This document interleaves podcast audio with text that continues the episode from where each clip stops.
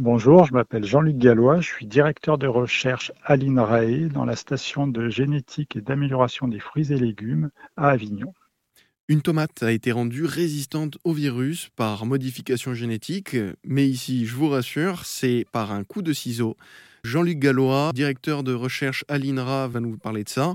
Après les tomates, vous avez prévu de répéter l'opération sur les pommes de terre ou encore sur du manioc. Oui, alors, donc la tomate, c'était vraiment histoire de voir si cela était faisable, si on pouvait utiliser ces outils d'édition du génome pour produire une résistance chez la plante.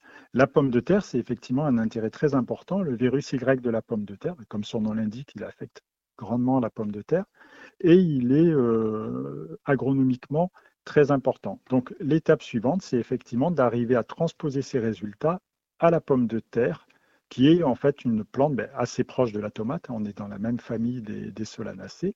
Donc ça, c'est un premier élément sur lequel nous sommes mobilisés avec les collègues au niveau euh, européen. Un autre sujet qui nous intéresse également, c'est l'amélioration ben, du manioc. Donc le manioc, c'est une plante euh, qui a un intérêt pour la culture vivrière locale très important dans euh, de nombreux pays africains, entre autres. Et nous travaillons avec des équipes, notamment des équipes du Kenya, pour essayer en fait de développer des résistances à un virus qui rend les racines de manioc impropres à la consommation. Et ça, c'est un intérêt, euh, on va dire, plus qu'économique, local, très important pour, euh, pour les populations. Intérêt économique euh, et écologique aussi, qui, dans le futur, pourrait peut-être remplacer les pesticides.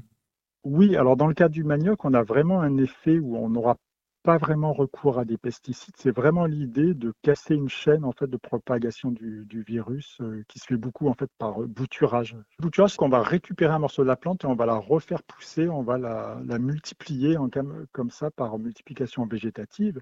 Et le problème du manioc, c'est que si la plante d'origine est malade, ben, les plantes descendantes vont être aussi euh, vont propager la maladie.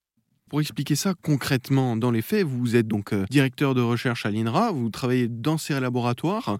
Comment ça va se passer exactement pour faire cette modification génétique? Vous allez prendre des ciseaux et vous allez euh, choisir les plantes euh, qui conviennent le mieux?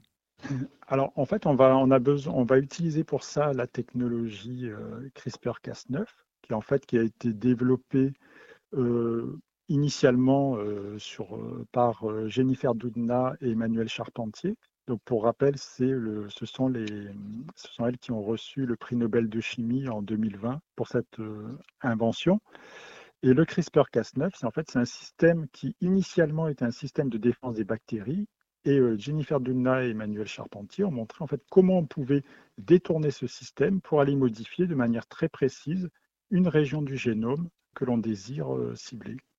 Et est-ce qu'on est sûr et certain aujourd'hui que ces modifications, elles n'ont aucun impact sur la santé? Alors, ce sont des mutations qu'on retrouve en fait quand, si vous ingérez notamment, bah, si vous mangez des piments, euh, ces mutations-là, on va les retrouver dans les gènes de piments qui sont résistants. Non, elles n'ont aucun effet. Voilà, c'est les explications de comment rendre une tomate euh, ou une plante résistante au virus. J'étais avec Jean-Luc Gallois, directeur de recherche à l'INRA. Merci beaucoup. Merci.